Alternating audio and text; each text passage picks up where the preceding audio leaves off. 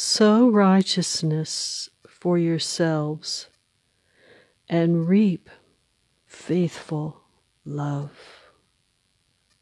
Living a life of God's rest through righteousness is the same pattern of living a life of sowing and reaping.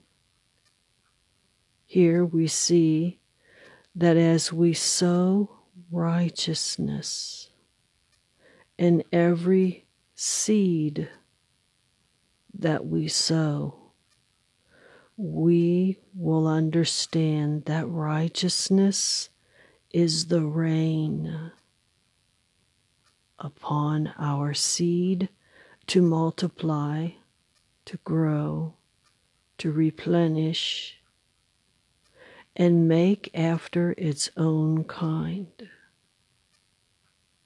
It's so different than what we've been taught outside the law of God's rest and righteousness, isn't it? Thanks for listening in today. Would you be so kind to share this with a friend? Thanks.